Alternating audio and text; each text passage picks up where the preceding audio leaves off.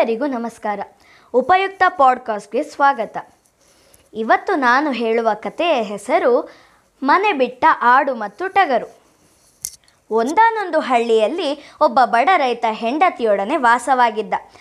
ಅವನು ಒಂದು ಆಡು ಮತ್ತು ಒಂದು ಟಗರನ್ನು ಸಾಕಿದ್ದ. ಊರಿನಲ್ಲಿ ಬರಗಾಲ ಬಂದಿತ್ತು. ರೈತನ ಹೊಲ ಹಾಳು ಬಿದ್ದಿತ್ತು. ಒಂದು ದಿನ ಅವನು ಹೆಂಡತಿಯೊಡನೆ ಮಾತನಾಡುತ್ತಿದ್ದ. ಈ ಆಡು ಮತ್ತು ಟಗರಿನಿಂದ ಯಾವ ಪ್ರಯೋಜನವೂ ಇಲ್ಲ. ಅವು ಸುಮ್ಮನೆ ಜೋಳವನ್ನು ತಿಂದು ಹಾಕುತ್ತವೆ. ನಾಳೆ ಬೆಳಗ್ಗೆ ಎರಡನ್ನೂ ಕತ್ತರಿಸಿ ಮಾಂಸದ ಅಂಗಡಿಯವನಿಗೆ ಮಾರುತ್ತೇನೆ.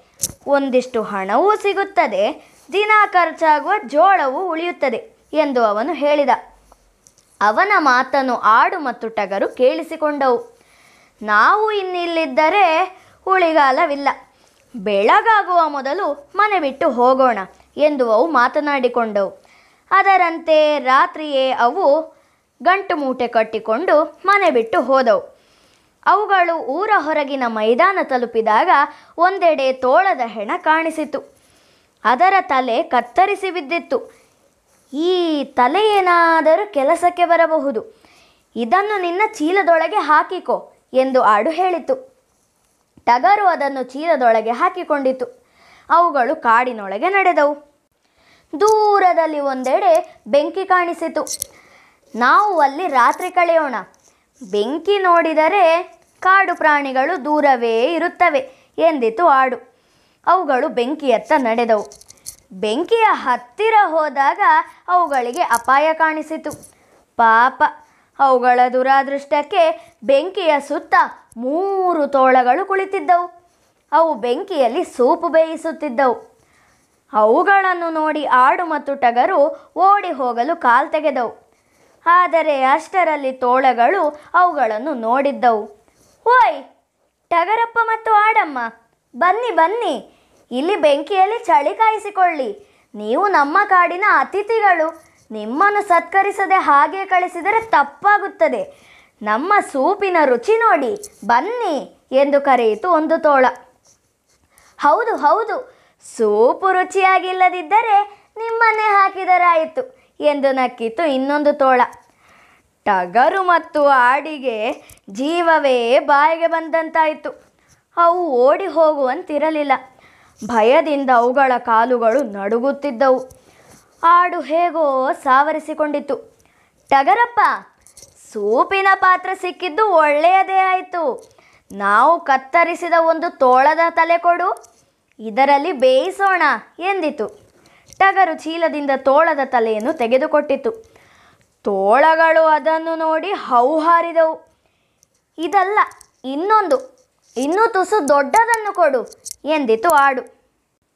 ಟಗರು ಅದನ್ನು ಚೀಲದೊಳಗೆ ಹಾಕಿ ಮತ್ತೆ ಅದನ್ನೇ ತೆಗೆದುಕೊಟ್ಟಿತು. ಇದಲ್ಲ, ಇದಕ್ಕಿಂತ ದೊಡ್ಡದು ಬೇರೆ ಇರಬೇಕು. ನೋಡಿಕೊಡು ಎಂದಿತು ಆಡು. ಟಗರು ಅದನ್ನು ಚೀಲದೊಳಗೆ ಹಾಕಿ ಮತ್ತೆ ತೆಗೆದುಕೊಟ್ಟಿತು. ಇದಲ್ಲವೋ, ನಾವು ಬೆಳಗ್ಗಿನಿಂದ ಎಷ್ಟೆಲ್ಲ ತೋಳಗಳನ್ನು ಕತ್ತರಿಸಿದ್ದೇವೆ, ಎಲ್ಲದಕ್ಕಿಂತ ದೊಡ್ಡ ತಲೆ ತೆಗೆದುಕೊಡು ಎಂದು ಹೇಳಿತು ಟಗರು. ಟಗರು ಇನ್ನೊಮ್ಮೆ ಅದನ್ನೇ ತೆಗೆದುಕೊಟ್ಟಿತು. ಆಡು ಅದನ್ನು ಕೈಯಲ್ಲಿ ಹಿಡಿದು ತಿರುಗಿಸಿ ಮುರುಗಿಸಿ ನೋಡಿತು. ಹಾ, ಇದಾದರೆ ಆಗಬಹುದು ಎನ್ನುತ್ತಾ ತೋಳಗಳ ನಡುವೆ ಹೋಯಿತು. ಇದನ್ನು ಸೂಪಿಗೆ ಹಾಕಿ ಬೆಳಗ್ಗೆ ತಾನೇ ಕತ್ತರಿಸಿದ್ದು. ಇದು ರುಚಿಯಾಗದಿದ್ದರೆ ಹೇಗೂ ನೀವು ಇದ್ದೀರಲ್ಲ ಎಂದಿತು. ತೋಳಗಳು ಹೌಹಾರಿದವು ಬನ್ನಿ ಕುಳಿತುಕೊಳ್ಳಿ. ಸೂಪು ಇನ್ನೂ ಬಿಸಿಯಾಗಿಲ್ಲ. ಬೆಂಕಿ ಉರಿಯುತ್ತಿಲ್ಲ. ಒಣಕಟ್ಟಿಗೆ ಹುಡುಕಿ ತರುತ್ತೇನೆ ಎಂದು ಒಂದು ತೋಳ ಎದ್ದು ಹೋಯಿತು. ಹಾಗೆ ಹೋದ ತೋಳ ಮರಳಿ ಬರಲೇ ಇಲ್ಲ. ತುಸು ಹೊತ್ತಿನ ಬಳಿಕ ಇನ್ನೊಂದು ತೋಳ ಎದ್ದಿತು. ಅಣ್ಣ ಯಾಕೋ ಬರಲಿಲ್ಲ. ಅವನನ್ನು ಹುಡುಕಿಕೊಂಡು ಬರುತ್ತೇನೆ ಎಂದು ಮೆಲ್ಲನೆ ಕಾಲ್ ತೆಗೆಯಿತು. ಅದು ಮರಳಿ ಬರಲಿಲ್ಲ. ತುಸು ಹೊತ್ತಿನಲ್ಲಿ ಮೂರನೆಯ ತೋಳವು ಅಣ್ಣಂದಿರನ್ನು ಹುಡುಕುವ ನೆಪದಲ್ಲಿ ಜಾಗ ಖಾಲಿ ಮಾಡಿತು. ಇವು ಇನ್ನು ಸದ್ಯಕ್ಕೆ ಬರುವುದಿಲ್ಲ. ಈ ಸೂಪನ್ನು ನಾವೇ ಕುಡಿಯೋಣ ಎಂದಿತು ಆಡು. ಅವೆರಡೂ ಹಸಿದಿದ್ದವು. ಗಮ್ಮತ್ತಾಗಿ ಸೂಪು ಕುಡಿದು ತೇಗಿದವು.